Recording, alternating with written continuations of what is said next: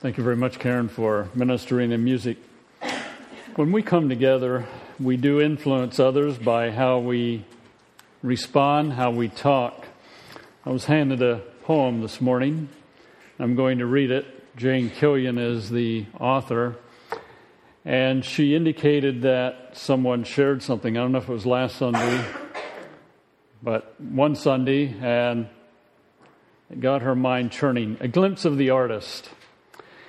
As I look at nature, I can clearly see a glimpse of the artist who created you and me from the glorious sunrise to the sunset glow.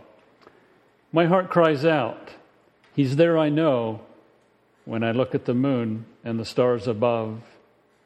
I marvel at the depth of His endless love and the colors of the rainbow and warm summer air.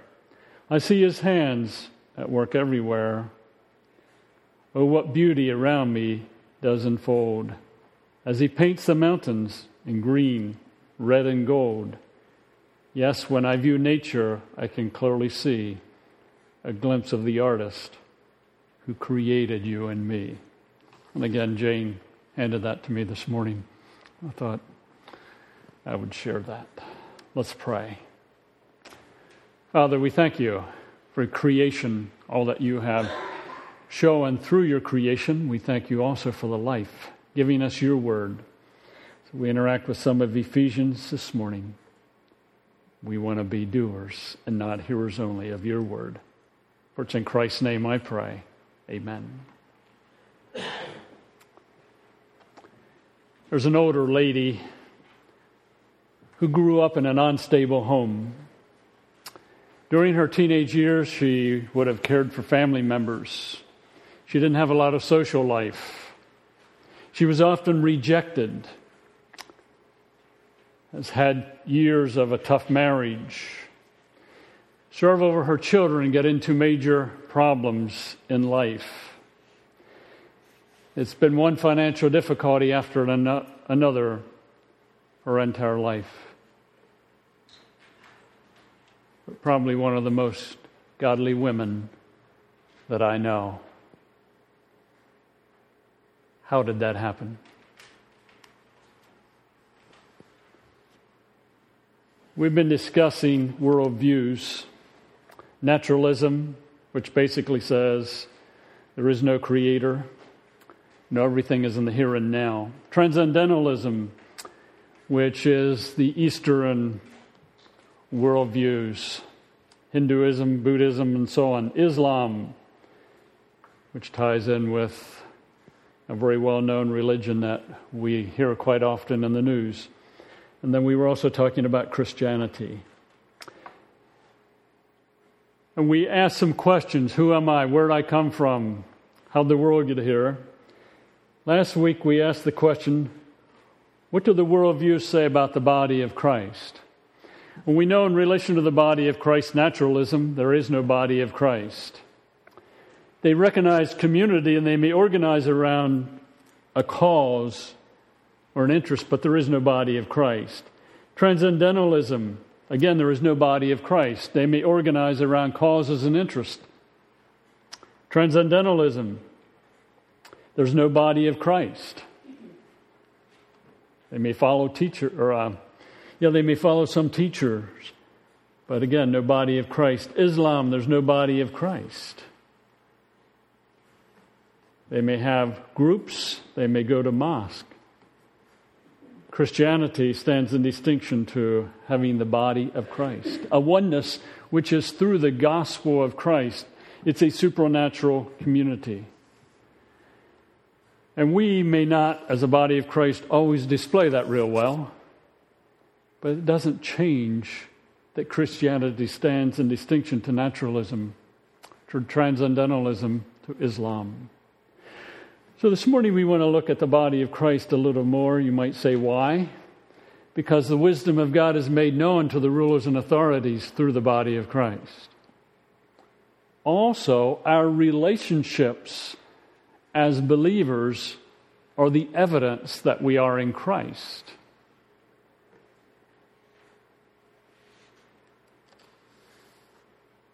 And that's very, very important to God. So, in the book of Ephesians, we have what we might call God's plan for the church. And we find in chapter 1, verses 1 through 14, he talks about saints and saints being in Christ, having redemption, forgiveness, along with other items.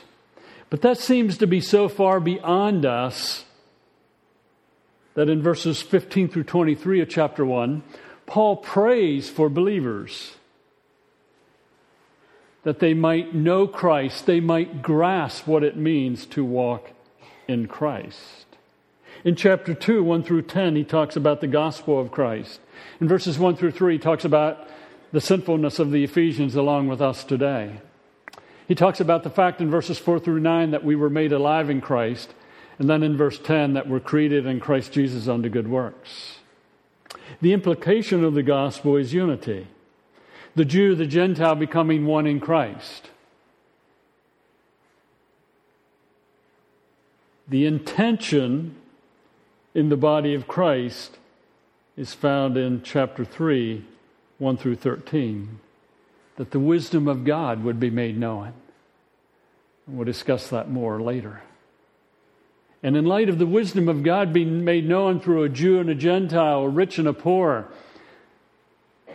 a socially outgoing person and a withdrawn person, he prays then in verses 14 through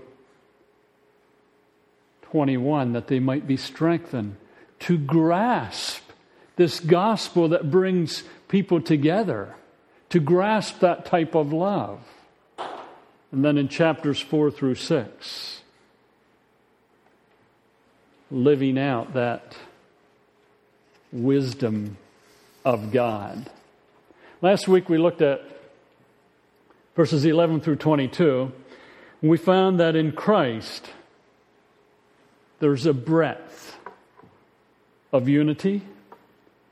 For through him we both, that is, Jew and Gentile, have access to the Father by one Spirit. There's a depth also. Consequently, you Gentiles are no longer foreigners and aliens, but fellow citizens with God's people and members of God's household. We're not having two people that are tolerating one another, but they're being brought together in unity. They're fellow citizens, household. They're heirs together in chapter 3. They're members together in chapter 3. They're sharers together. So, what do we have? A supernatural depth and breadth of community to make the glory of an invisible God visible. You have a black, a white, and a Latino care deeply for one another because they're in Christ. You have a tech savvy person and a non tech savvy person in Christ. They care for each other. You have a 90 year old and a 15 year old care for one another because they're brought together in Christ. The commonality being Christ. There's a closeness that is thicker than blood. That's why Jesus talked about the fact that when they chose to follow him, it may require denying family and so on. It's a community that is supernatural. And it works, even though there's struggles. Let's read together chapter 3, 1 through 13 of Ephesians. Ephesians 3, 1 through 13. For this reason, for what reason? In light of the fact that the Jew and the Gentile are one in Christ, God lives by His Spirit. They, it's becoming a dwelling. For this reason, I, Paul, the prisoner of Christ Jesus, for the sake of you Gentiles, surely you have heard about the administration of God's grace that was given to me for you.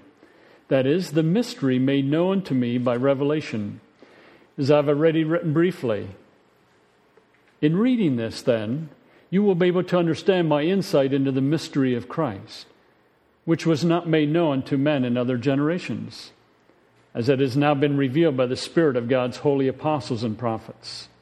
This mystery is that the gospel, the Gentiles, this mystery is that the, through the gospel, the Gentiles are heirs together with Israel, members together of one body, and sharers together in the promise in Christ Jesus. I became a servant of this gospel by the gift of God's grace given me through the working of his power. Although I am the least of all God's people, this grace was given to me to preach the, to the Gentiles the unsearchable riches of Christ, and to make plain to everyone the administration of this mystery, which for past ages was kept hidden in God, who created all things. His intent was that now, through the church, the manifold wisdom of God should be made known to the rulers and authorities in the heavenly realms according to his eternal purpose, which he accomplished in Christ Jesus our Lord. In him and through faith in him, we may approach God with freedom and confidence. I ask you, therefore, not to be discouraged because of my sufferings for you, which are your glory. Now, Paul talks about a mystery in this passage, a mystery, obviously, something that is hidden, but he talks about it being revealed. What was hidden? What administration was Paul given so that he could reveal something? As you read in the flow of the passage, it has to do with the gospel. In verse 6, it says, This mystery. Mystery requires an unveiling and uncovering. This mystery that through the gospel, Gentiles are heirs together with Israel, members together of one body, shares together in the promise of Christ. You go back in the Old Testament, you had Jew, you had Gentile, they hated one another to a large extent. The Jews received the promises of God, the blessing of God. Christ comes along, and what happens? The Gentiles become heirs together, members together, shares together in the promise. And Paul says, I'm a servant of that gospel. In the Old Testament, the Jews thought Jews, Jews, Jews. In the early church,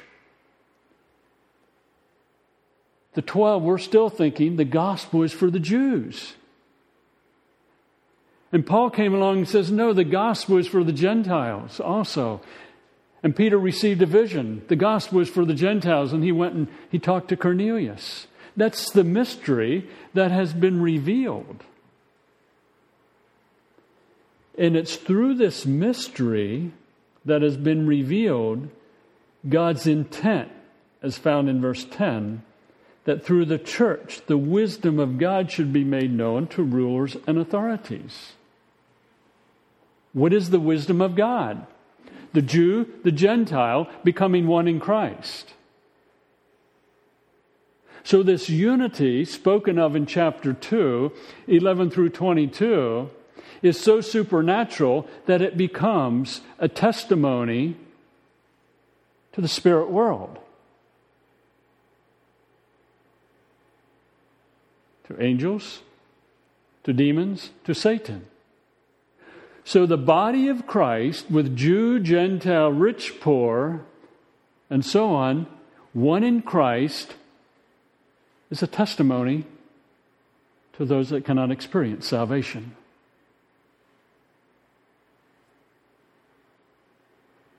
The wisdom of God, which is Christ, the gospel of Christ, makes known to the rulers and authorities in the heavenly realms. That's the purpose of God. A Jew, a Gentile becoming one, worshiping together, caring for one another, not existing together, but caring deeply for one another. It's like taking a Democrat on the far left. Well, we'll say far left. And a Republican on the far right. And they care deeply for one another. It's like taking a socially high and mighty person and one who is from the dredges of society, and they care for one another because of commonality in Christ. It's like taking the physical, strapping young man who exercises and goes to the weight room, and the one who is in a wheelchair that can't get around, and they care deeply for one another because of the commonality in Jesus Christ. It's taking the one who has been in all kinds of legal troubles and come to faith in Christ, and the one who has basically lived a perfect life, as far as can be legally, and they come together in Christ and they care deeply for one another. That becomes a testimony, makes known to the spirit world, the rulers and authorities, the wisdom of God. Taking the technological buff and the one who still uses the rotary phone and brings them together. Commonality in Christ. Can you begin to understand God's desire for the church?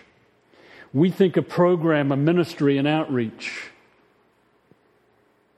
God thinks members of God's household, a temple, a dwelling in which He lives. We think age groups, social groups, sports groups, political parties. God thinks heirs together, members together, shares together in Christ. We think make unity. God thinks I've already made it through the cross, which brings everyone in the, in the same plane repentance and faith. We think reach people with sports, reach people with music, reach the poor with food, reach the tech wizard with high tech in a church. God thinks reconcile people to one another and himself through the cross of Christ. How can this wisdom be understood in a reality where we struggle with brokenness, defensiveness, selfishness? We tend to withdraw. To reach unbelievers, we think of their interest in how to appeal to them. God thinks His wisdom made known to the rulers and authorities in the heavenly realms through His household, through His temple, and His dwelling. We think programs, God thinks relationships. To keep young adults, we think methods and groups, but God thinks unity, oneness in relationships. To resolve relational struggles, we tend to walk away and start something new. But God thinks humility and maintaining the unity of the Spirit.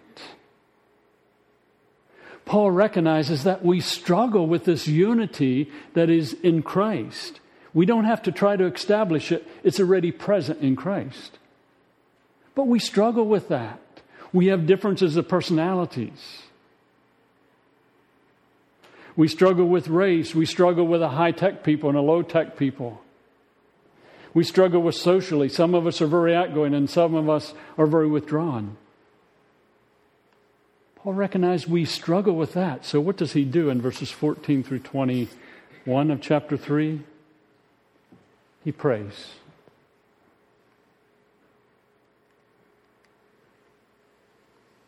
For this reason, because the unity in the body of Christ becomes a testimony to the spirit world. He says, For this reason, I kneel before the Father, from whom the whole family in heaven and earth derives its name. I pray that out of his glorious riches he may strengthen you with power through his Spirit in your inner being, so that Christ may dwell in your hearts through faith. And I pray that you, being rooted and established in love, may have power together with all the saints to grasp how wide and long and high and deep is the love of Christ, and to know this love that surpasses knowledge, that you may be filled to the measure of all the fullness of God. Now, to him who is able to do immeasurably more than all we ask or imagine, according to his power that is at work within us. To him be glory in the church and in Christ Jesus throughout all generations, forever and ever. Amen. How can the body of Christ make known the wisdom of God to the spirit world? We struggle with that. So Paul prays. He says, I kneel before the Father from whom the whole family in heaven and earth derives its name. And how does he pray? I pray that out of his glorious riches, out of God's glorious riches, he may strengthen you with power. We're dealing with the supernatural. We need strengthening to grasp this unity and what that looks like in daily living, which is described in chapters 4 through 6. So he says, I'm praying that you will be strengthened. How? Through his Spirit. In chapter 1, we find in verses 13 and 14, the Spirit is the one who has sealed us. In chapter 2 and verse 18, it is through the Spirit that we have access to the same Father. In chapter 2 and verse 22, it's through the Spirit that we become a dwelling of God's. We're dealing with something supernatural here Spirit doing a work. His prayer is that you might be strengthened with His power through His Spirit in your inner being. He doesn't say a change in outward circumstances, but strengthen in your inner being for what purpose? So that Christ may dwell in your hearts through faith. In chapter 1 and verse 3, Paul says, We've been blessed with every spiritual blessing in Christ Jesus. In chapter 1, 22 and 23, he becomes head of the church. In chapter 2, 19 through 22, Christ is the cornerstone. In chapter 3 and 10 and 11, he's the wisdom of God. Paul's prayer is that we might be strengthened in our inner person. For what purpose? That Christ may dwell in our hearts. He goes on and he says, I pray that you're being rooted and established in love. You know, basically, you may know the greatness of God's love, might experience it in life. You ever get hurt?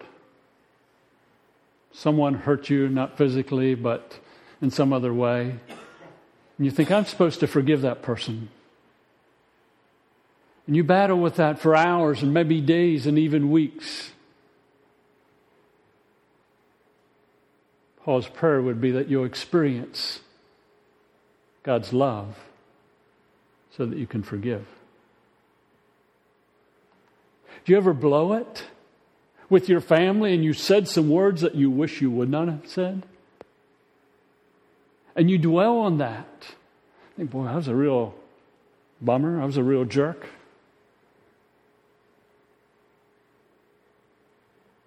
Paul's prayer is that you might grasp God's love and experience it in the context of putting yourself down. Do you ever go to work with a critical attitude or go into a classroom with a critical spirit? No, I don't like this teacher. Boy, this boss rots. And you battle with that. And you think, you know, I'm supposed to work with joy, as Alan prayed earlier. Experiencing God's love is to say, I will shift my attitude. That's Paul's prayer. I want you to experience, I want you to grasp God's love in day by day living. A love, as described in this passage and parallel passages, that is complete. It's unconditional. You can't increase it and you can't decrease it. Let's turn the temperature up a little outside today. Well, you can't turn God's love up. You can't turn it down. It's complete. It's stable. There's total acceptance. Who do you know that knows all about you and still loves you unconditionally? Most of us are not willing to reveal some things about ourselves or how we think and what we are like because we fear rejection. Paul's prayer is that we will grasp this love. God knows us totally, completely. But yet, He loves us. It's total acceptance at a price because Christ paid the penalty. It's a love that motivates,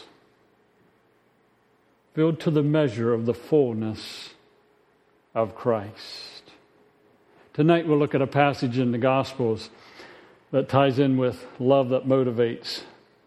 But in chapter 5 and verse 1 of Ephesians, Paul says, Be imitators of God, therefore, as dearly loved children, and live a life of love, just as Christ loved us and gave himself up for us as a fragrant offering and sacrifice to God.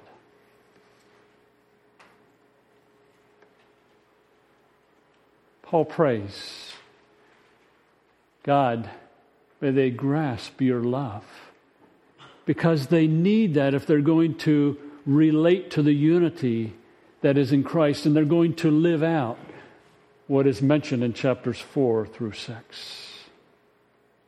Love grows as we accept the depth of our sinfulness. The longer I walk with God, the more I realize the depth of my sin. Ephesians 2, Paul describes as you're dead in transgressions and sins, but then you're made alive in Christ. You've been raised together with Christ. That's love. And that love motivates. Peter is the one who said, Lord, I will never deny you. And Jesus said, You'll deny me three times. And Peter said, Never. And we know that Peter denied Christ, knowing Christ three times. And Christ looked at him when the third time came around. But yet, Peter's the one who preached on the day of Pentecost. Peter's the one who said, I'm not worthy to be crucified like Christ. Crucify me upside down. What happened between the three denials and the day of Pentecost? Peter experienced the love of Christ. Because Jesus came and he said in John, Peter, do you love me? Peter said, Yeah, Lord, I love you. Feed my sheep. And Jesus said a second time, Peter, do you love me? And Jesus said a second time, Feed my sheep. And a third time, Jesus said, Peter, do you love me? And Peter said, Yeah, you know I do, and feed my sheep. As you look at the flow of John's gospel, Jesus is affirming to Peter, I love you.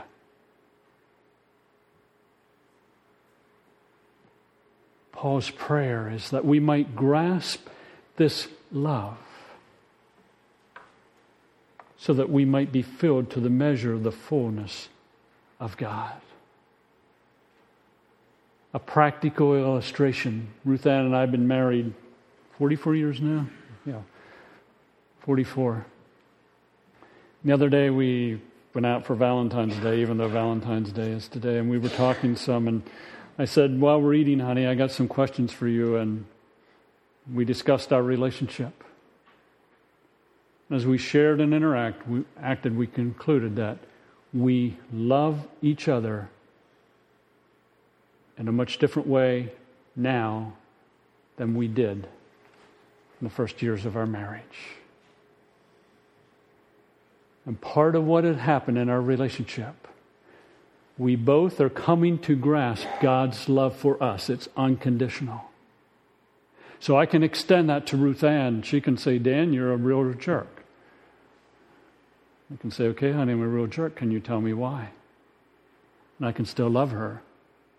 Or I may say something about her. Not that we do that all the time. But she knows me more and more, and I know her more and more. As we grow in love, that influences our relationship. And that's Paul's prayer. love motivates.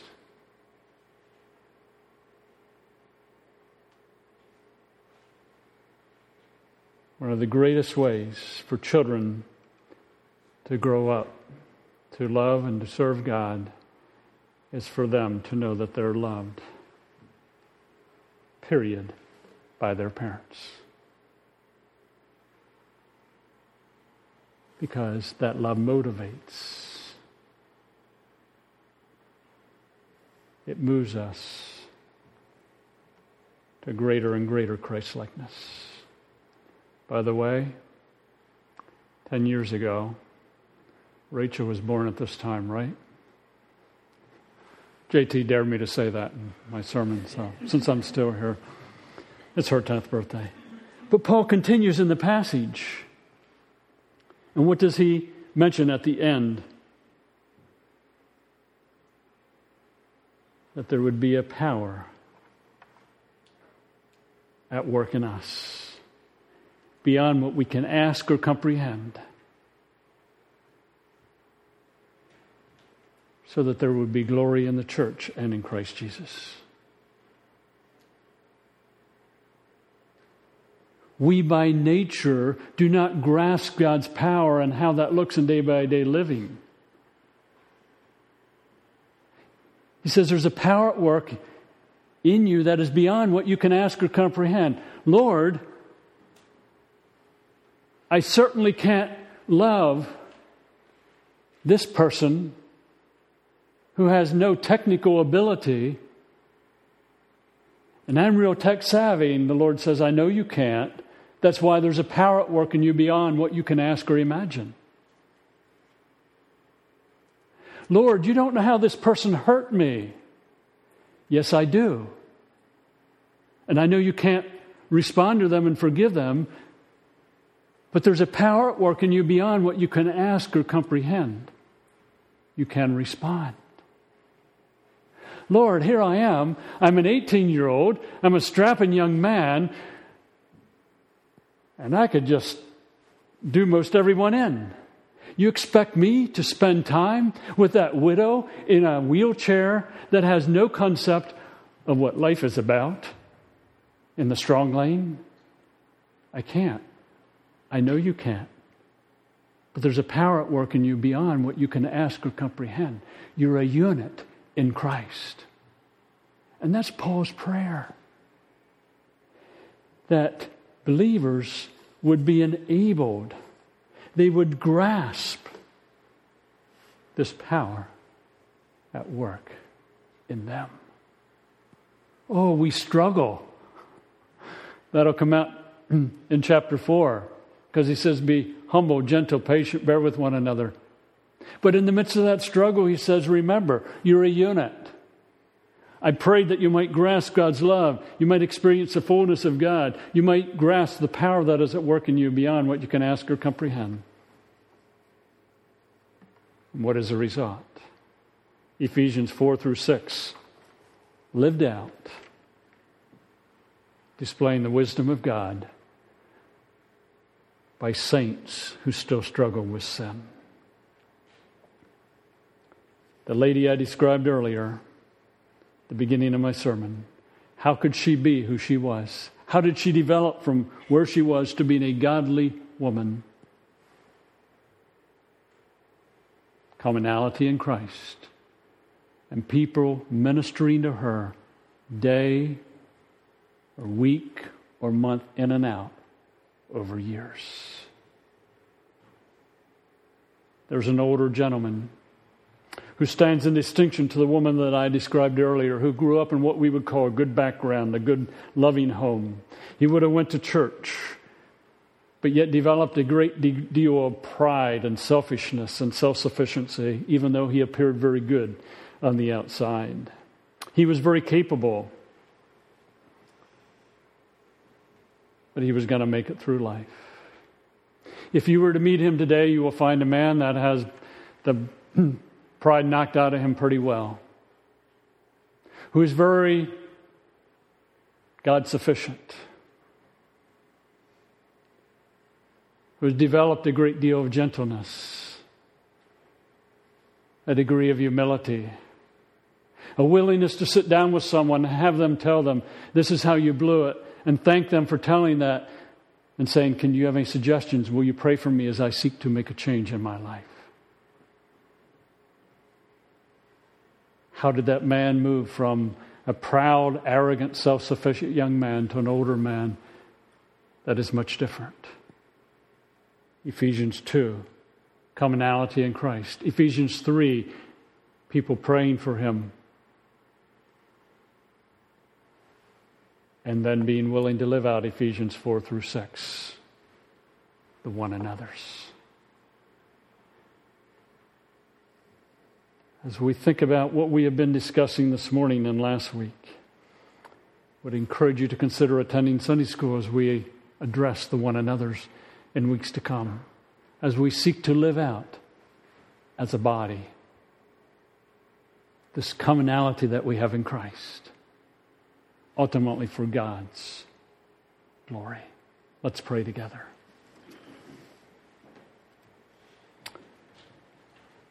Father, your word makes it very clear that in Christ, we're a building, we're a temple. We don't have to establish that, that's been done through Christ. We know that your purpose is that we might make known your wisdom to the rulers and authorities in the heavenly realm. It's hard for us to grasp all of that. And as Paul prayed for the believers in Ephesus, I pray for our body of believers here at Roaring Brook. That out of your glorious riches, Father, you might strengthen us with power through your Spirit in our, in our inner being, so that Christ might dwell in us, Father, as a body of believers, dwell in our hearts through faith. And I pray too, Father, that or having been rooted and established in love, we may have power together with other saints to grasp how wide and long and high and deep is your love. And to know that love, to experience that love, so that we may experience the fullness of Christ. We pray too, Father, that we might grasp the power that is at work in us beyond what we can ask or comprehend. And how that looks in our day by day living. We confess we struggle, we haven't arrived, but grateful that in Christ you continue to work in us. For it's in Christ's name I pray. Amen.